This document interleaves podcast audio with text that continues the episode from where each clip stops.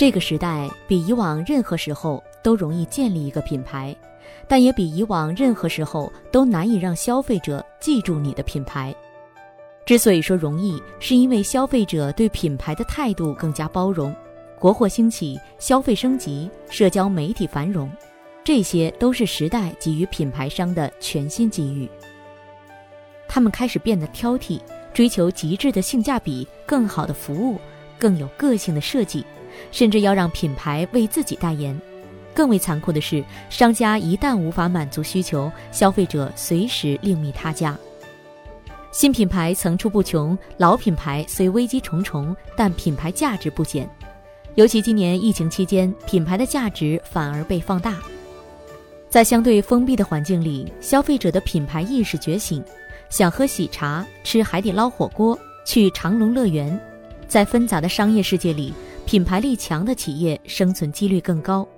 到底什么样的品牌能被消费者记住，并且能赢得消费者的喜爱呢？我们关注到了以下三类品牌：疫情中逆袭的黑马品牌，快速崛起的新品牌和走向年轻化的老品牌。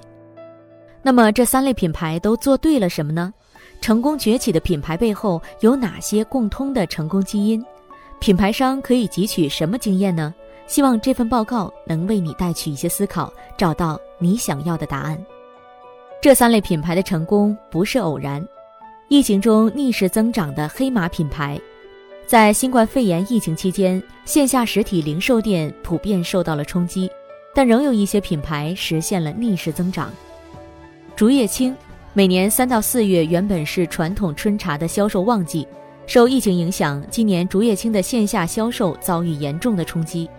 二月十号复工前的线下销售几乎为零，在关闭门店数高达百分之九十的情况下，竹叶青线上举办春茶预售活动，快速由线下销售转战线上，预售额同比增长百分之八十九，在春茶上市当天，销量同比去年增长百分之七十四点三，远超预期。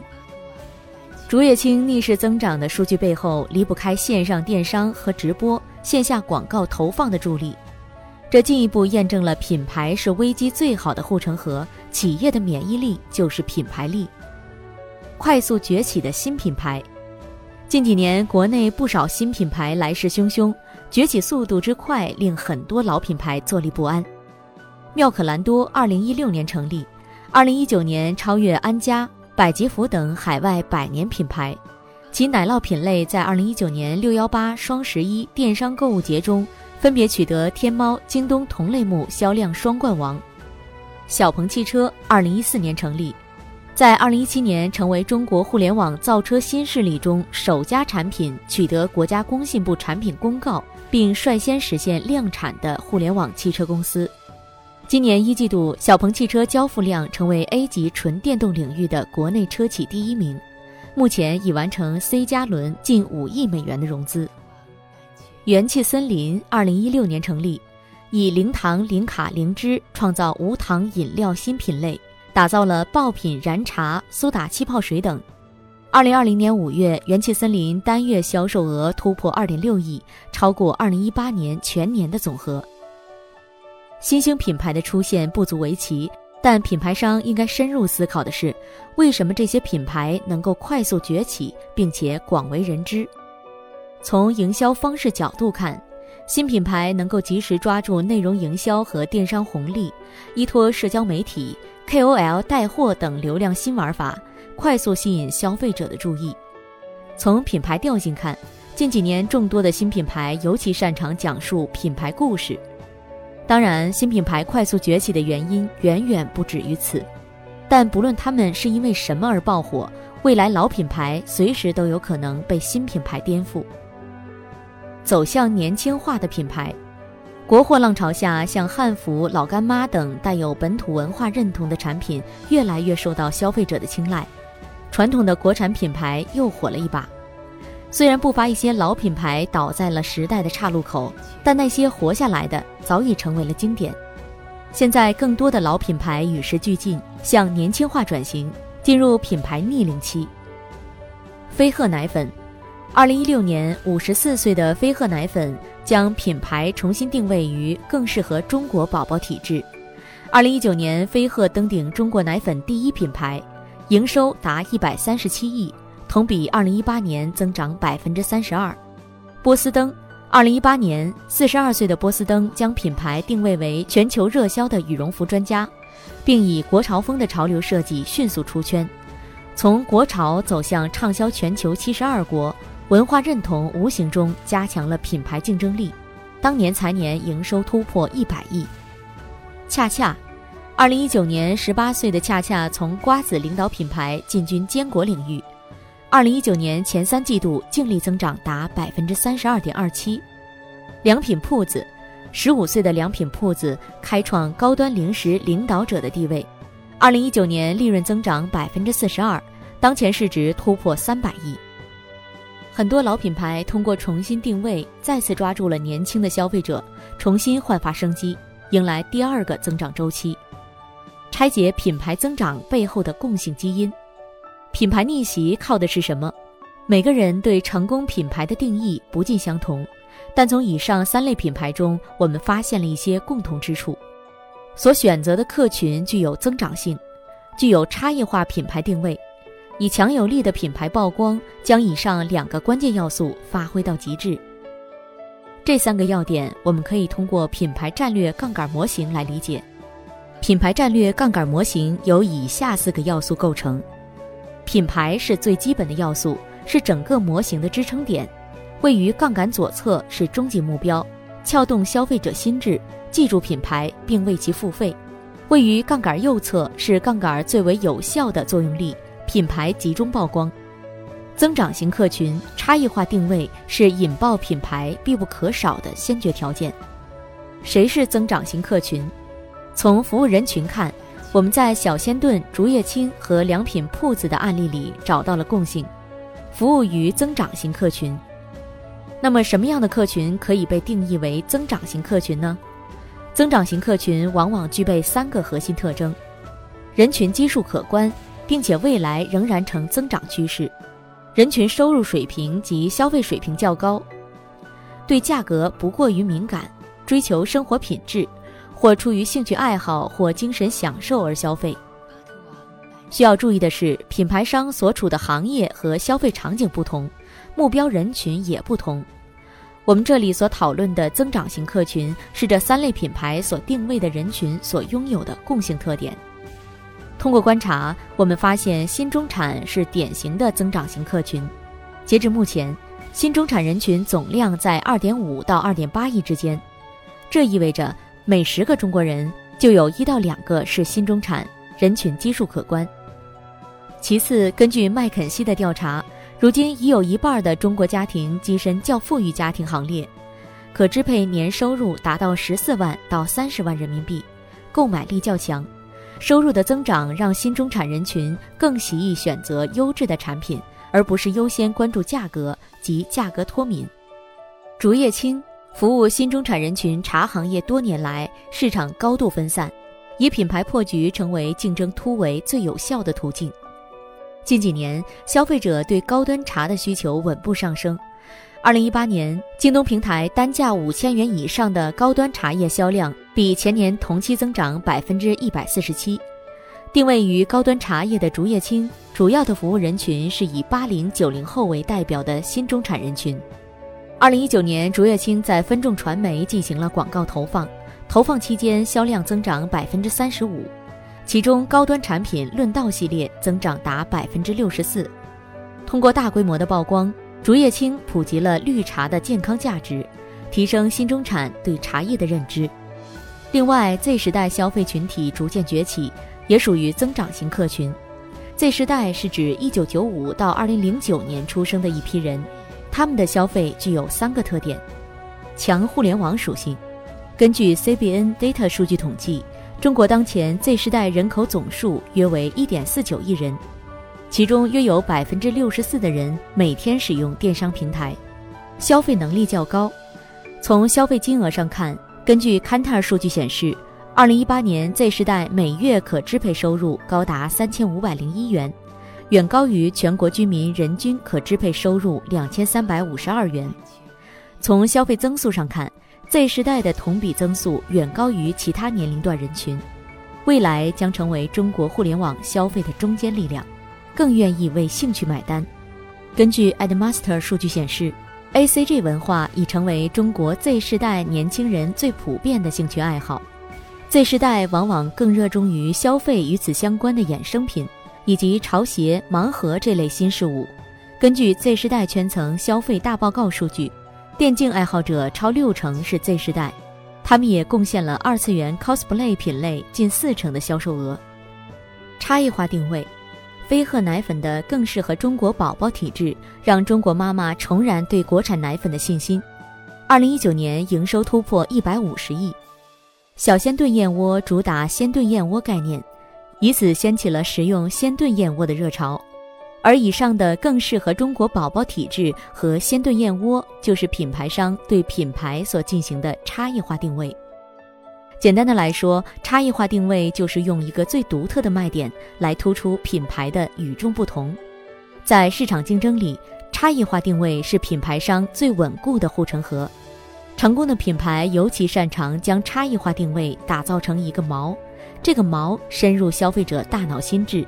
以此和其他的竞争者相区隔。当然，差异化定位只是品牌在市场上崭露头角的敲门砖。接下来，品牌商还需要为消费者提供独特的价值，这个价值可能是产品功能、服务体验，甚至是商业模式等，借此形成品牌竞争力。小仙炖创造差异化服务，燕窝品牌小仙炖在轻奢滋补品市场占得一席之地。它的 C to M 模式、周期服务和品牌高曝光是其独特的差异化要素。这些要素使得小仙炖实现销售额从2018年两亿到2019年八亿的大幅增长。2020年的六幺八期间，销售额突破2.45亿元，同比增长百分之四百六十三，力压汤臣倍健和 Swiss 等大牌。商业模式 C to M 模式，C to M 模式及用户驱动生产。用户线上下单，工厂接单后当天鲜炖并冷鲜配送。本质上，C to M 模式是按需定制燕窝的生产逻辑，从源头解决消费者和厂家供需信息不对称的问题，既能保证产品新鲜度，又可以减少库存风险。这一模式使得小鲜炖充分满足客户对新鲜的品质要求，快速形成规模经济。服务周期服务管理。在服务差异化上，小仙炖开创燕窝周期服务模式，支持个性化定制配送周期，并同步 CRM 系统，自助修改地址和送货时间。小仙炖的复购率始终保持在百分之五十以上，其中百分之二十的周期客户贡献了约百分之七十的收入。品牌高曝光，线上直播种草，线下分众引爆。线上小鲜炖与薇娅、张大奕合作，在直播场景中呈现燕窝的拉丝 Q 弹质感。一场十五分钟的直播曾达到五百六十万元销售额。同时，在明星的带动下，小鲜炖在小红书上的种草次数超两百万人次。线下小鲜炖与分众合作，二零一九年在北京、上海、杭州三地运用分众电梯媒体引爆城市高消费人群。以北京为例。在三八女王节当天，北京的分众电梯里出红色礼盒，礼盒内珍品上阵，品牌被迅速引爆。活动当日，燕窝销量同比增长百分之四百六十五。其实，差异化的本质仍然是满足消费者之前未被满足的需求。小鲜炖的差异化服务解决了顾客不知如何炖、没有时间炖的痛点。品牌商可以把消费者痛点作为切入点，寻找差异化要素。并将其做到极致，品牌集中化引爆。在找到增长型客群和差异化定位后，品牌需要集中引爆。简单来说，集中引爆就是通过某个强有力的传播媒介，以深入人心的广告语，让品牌在短时间内被消费者所感知。比如瓜子二手车的“没有中间商赚差价”，伯爵旅拍的“想去哪儿拍就去哪儿拍”。飞鹤奶粉更适合中国宝宝体质等，成为了脍炙人口的广告语，集中且频繁地出现在电视、电梯以及 App 平台上，最终让消费者形成对品牌的条件反射，广告语展现品牌的差异化定位。那么，作为撬动杠杆必不可少的作用力，品牌集中化引爆需要强有力的传播媒介。以分众传媒为代表的消费者必经的生活场景媒体，极大地帮助了品牌积累品牌势能。具体包括：攻击媒介、电梯媒体。首先，从传播人群来看，办公楼和社区的电梯已成为城市消费人群每天必经的生活场景。品牌传播有机会触达到数量可观的人群。其次，从传播环境看，电梯内空间封闭，手机信号弱，这使得电梯广告天然具备高曝光、强制性的特点。在这样的环境下，电梯广告更有可能在短时间内对消费者的心智进行饱和攻击。易普所发布的2019年中国国内流行广告语受众调研报告显示。根据被访者对过去一年不同类型广告语的回忆，前十大广告语的主要记忆渠道来源于电梯媒体，占比高达百分之八十一。二零零八年三聚氰胺事件发生后，虽然飞鹤乳业独善其身，但消费者对国产奶粉品牌仍然心有余悸。直到二零一六年十月，国家食品药品监督管理总局发布《婴幼儿配方乳粉产品配方注册管理办法》。促使杂牌贴牌奶粉加速退出，品牌集中度进一步提升，竞争状态明显改善。二零一六年，飞鹤抓住了消费者认知的黄金时间窗口，将品牌重新定位于更适合中国宝宝体质，与外资奶粉形成明显区隔。同时，在品牌投入上，二零一七年与分众传媒进行战略合作，通过电梯媒体对品牌进行集中化引爆。投放期间，百度指数增长了一倍以上。基于此，近年来飞鹤业绩持续增长。二零一七年到二零一九年，飞鹤分别实现营收五十九亿元、一百零四亿元和一百三十七亿元，在婴幼儿奶粉市场的龙头地位持续巩固。二零一九年十一月十三日，飞鹤正式在港交所挂牌交易，发行价计市值超过六百七十亿港元。成为港交所历史上首发市值最大的乳品企业。二零二零年六月，市值一度突破一千三百亿元人民币。攻击时机，抓住时间窗口。对品牌商来说，需要选择恰当时机，以最快速度抢占消费者心智。这个时机就是时间窗口。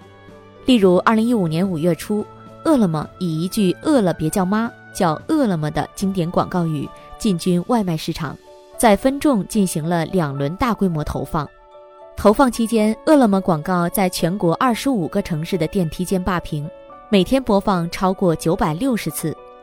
截至当年七月底，分众传媒官网显示，广告投放期间，饿了么交易额超越美团外卖和百度外卖，成为行业第一，将产品优势转化为品牌认知优势。同样的，妙可蓝多也抓住了空窗期。在集中投放前，中国奶酪品类里没有一个品牌占据消费者心智。二零一九年二月起，妙可蓝多在全国包括北上广深等一线城市在内，在城市主流人群的核心生活轨迹、写字楼、公寓楼、卖场等地都投放了分众电梯电视广告，通过一首儿歌成功引爆品牌，迅速成为家喻户晓的品牌。攻击精准性，聚焦于都市白领。在消费升级的背景下，很多品牌商的目标客户群都集中于都市白领，这也是电梯媒体的主流受众。据华通明略数据显示，写字楼视频媒体的触达人群中有百分之六十八的受众家庭月收入在一万元以上。城区中高档的商住楼里集中了这个城市的主力消费人群，他们多为企业高管或白领精英，不仅自身具有较强的购买力。也有着更为广泛的人际影响力和主流风向标作用。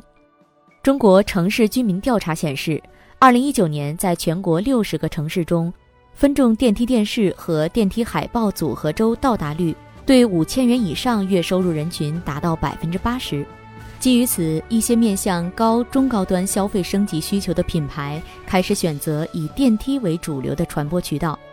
元气森林以低热量饮品挖掘新蓝海元气森林，以都市人群饮食消费所追求的健康理念为核心，推出的零糖零卡零脂果味气泡水，满足办公白领对低热量、高颜值饮品的需求。根据晚点 （Late Post） 的披露，元气森林在2019年的估值达5.8亿美元，约合人民币40亿元。给品牌商带来的启示：专注价值竞争，避免价格竞争。消费者主权时代需要品牌商重新回归为消费者创造价值的本质。品牌商和消费者之间不再是简单的买卖关系，而更像是一种粉丝关系。消费者是否购买，不仅取决于商品本身，还有商品之外的价值感，即具有差异化的价值主张。这就意味着品牌的价值主张要能够在一定程度上代表消费者的生活追求和个人审美追求，让消费者具备某种身份或个性的标签，产生情感共鸣。甚至在某种程度上，该品牌代表了自己。良品铺子赋予零食高端时尚感，消费升级本质并不是价格升级，而是赋予消费者精神上的意义和满足感。二零一八年，良品铺子举办了首个零食主题深海时尚秀，建立时尚加零食的品牌形象，给予消费者更高级的享受和生活体验。与此同时，良品铺子也选择了聚焦在分众投放电梯广告。二零一九年底，良品铺子在一二线城市高端零食第一提及率达到百分之五十三。二零二零年二月二十四日，良品铺子登陆 A 股市场，上市当天总市值达六十八点七亿元，截至七月，市值已突破三百亿。品牌商行动要快、准、狠，快在把握先机。准在精准定位，狠在饱和攻击，快，比如喜之郎最早开创了果冻品类，王老吉将凉茶功效等同于去火，快速以某个品类或者差异化的产品特性成功占据消费者心智。准，恰恰在分众上投放每日坚果广告，买坚果保鲜最重要，反复向消费者传达新鲜的产品定位。广告投放后，销售量在短短一两月内即迎来暴涨。二零一九年，恰恰食品的净利润同比增长近四成，达百分之三十九点四四。狠，饱和攻击则尤其需要选择合适、具有爆发力的传播媒介。例如，在饿了么最开始以外卖为差异化定位的过程中，经过在分众电梯媒体进行两轮各四周的大规模投放。二零一五年七月底。在对手美团市值实力高十倍的状况下，饿了么月活跃用户数位列第一，品牌价值尽显，实现量价齐涨。如今品牌马太效应尽显，强者愈强，弱者愈弱，呈现明显的两极分化趋势。一些品牌能够在激烈的竞争中逆势增长，展现出十足的爆发力；相对的，另一些企业的品牌被人遗忘，甚至萎靡不振。对品牌商而言，市场环境更加复杂，品牌生命周期变得更加莫测。一个品牌可能在一夜之间爆火，也可能在一个月之后就被遗忘。其中，品牌爆发一般会经历三个阶段：初期找准时间窗口，通过找准增长型客群和差异化定位，缩短品牌成长的时间差；成长期，集中各类媒体资源，集中引爆品牌。撬动品牌杠杆模型，提拉品牌势能；成熟期，品牌通过重新定位，挖掘新的市场机会，重塑品牌形象，为成熟品牌注入新的灵魂。最后，品牌最终要价值回归，为品牌商带来正向的经营结果。以往价升量减被视作一种必然的商业规律，但如今以增长型客群为依托。很多品牌商提价后，其市占率、营收和利润数据表现反而更佳，实现量价齐涨的双赢。以运动品牌为例，近几年低价位品牌的市占率逐年走低，向高端化转型，高价品牌的市占率增长趋势明显。波司登量价齐涨，近两年波司登与国际知名设计师合作，推出系列高端新品。同时，在央视分众传媒投放了巨量广告。二零一八年，波司登一千八百元以上产品占比大幅提升至百分之二十五左右。二零一九年，价格已上涨百分之二十到百分之三十，提价势头强劲。波司登产品涨价情况：二零一七年推出极寒系列，定价一千八百九十九元，涨价试水；售罄率百分之九十。二零一八年主品牌的产品价位段从一千元以下提升至一千三百到一千五百元，一千八百元以上的产品占比由百分之四到百分之五提升到百分之二十五左右。二零一九年羽绒服售价平均提高百分之二十到百分之三十，推出登峰高端系列，定价五千八百元到一万一千八百元。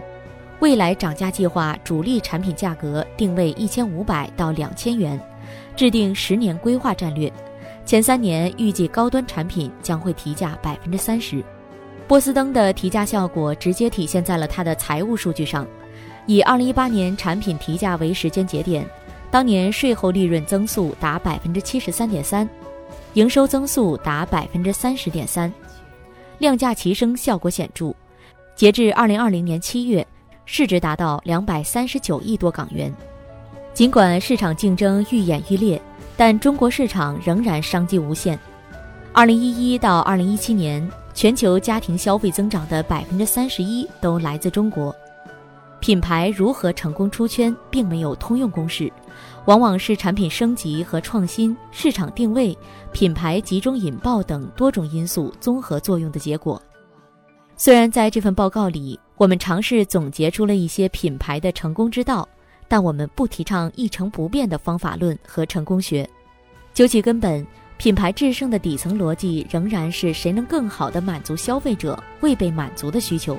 但品牌商们仍要注意，消费不仅在升级，也在分级。